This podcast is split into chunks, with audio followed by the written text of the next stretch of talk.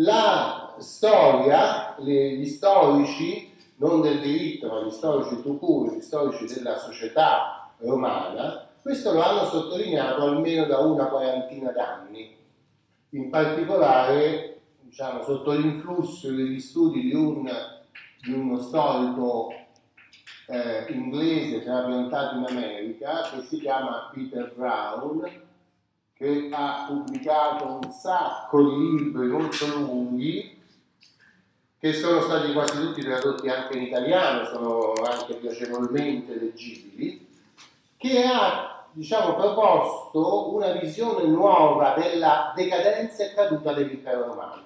Cioè, se voi ci pensate, di uno dei problemi storici più grandi di tutta la storiografia, che è un tema che credo per noi che viviamo a Roma è un tema che sta sotto i nostri occhi ogni giorno.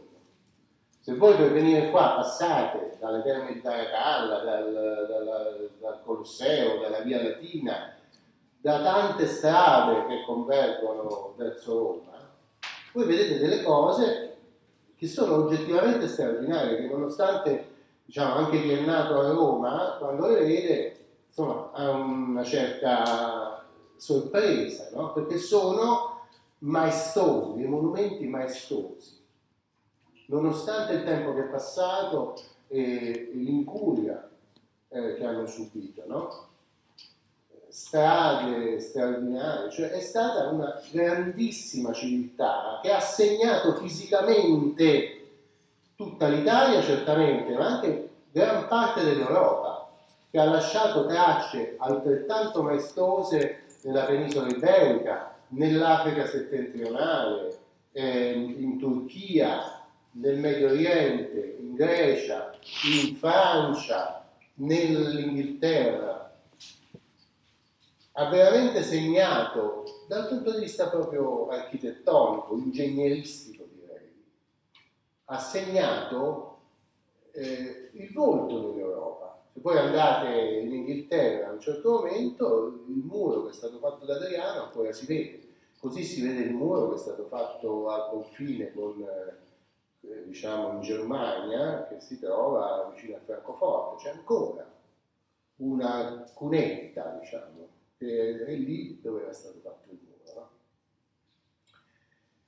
Quindi effettivamente è da oltre 500 anni che uno dei più importanti problemi della storia, forse il più importante, è quello del, di come mai tutto questo è finito. Come è successo che tutto questo è finito? Credo che per il diritto questa cosa è una cosa particolarmente importante perché oltre ad essere così straordinari nella ingegneria e nell'architettura, i romani sono stati straordinari anche nella costruzione di edifici astratti che sono gli edifici del diritto. Cioè hanno lasciato un'impronta nel diritto in Occidente, ormai anche in tutto il mondo, che è paragonabile a quell'impronta che hanno lasciato con queste modificazioni dell'ambiente in cui viviamo che sono state fatte dall'ingegneria e dall'architettura romana. No? Allora, per noi che facciamo storia del diritto, il momento della fine, e che è anche il momento dell'inizio di qualcos'altro, è un momento chiave per comprendere il diritto in Occidente. No?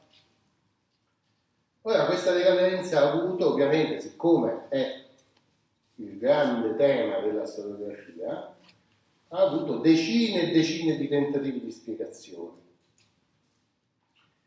Eh, diciamo uno dei più famosi è stato quello proposto, come vi dicevo, alla fine del Settecento da Edward Gibbon, un altro inglese, che ha scritto The Decline and Fall of the Roman Empire, la decadenza e caduta dell'impero romano. Gibbon era un illuminista e parlava, come vi dicevo prima, ai suoi contemporanei alla fine del Settecento.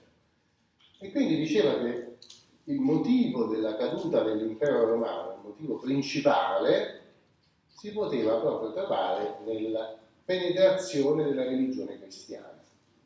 che era come un virus che aveva attaccato tutti gli elementi vitali della civiltà romana, quegli elementi di razionalità no? che avevano fatto grande la civiltà romana.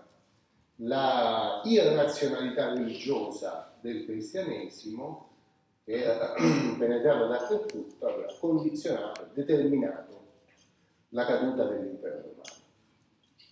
Dopo questa spiegazione ce ne sono state tantissime, come vi dicevo. L'ultima di Peter Brown è piuttosto originale e che cioè in realtà non si deve parlare di caduta dell'impero romano, ma di trasformazione del mondo romano. Che il mondo romano si sia trasformato, cioè Peter Brown dice in realtà la storia è un continuo e non è che ci siano delle cesure, delle fratture. E perciò se noi seguiamo piano piano, anno dopo anno, le cose che succedevano, le opere che sono state scritte, gli eventi, le trasformazioni, ci accorgiamo che si tratta di un mondo che si muove, che si evolve, ed evolvendosi passa dall'antichità piano piano verso il Medioevo, poi arriva fino all'età moderna, arriva fino a noi, cioè siamo sempre noi sostanzialmente, no? Non c'è stato un distacco. Questa visione è stata anche molto criticata da altri storici, che hanno detto ma quale, ma quale continuità? Eh, c'è stato un disastro, altro che eh, c'è stato un trauma che ci ha separato dal mondo romano. L'ultima spiegazione, un libro che è uscito quest'anno, che per dimostrare che gli storici parlano sempre al proprio presente, dice che la caduta dell'impero romano è stata dovuta, pensate un po', ai mutamenti climatici.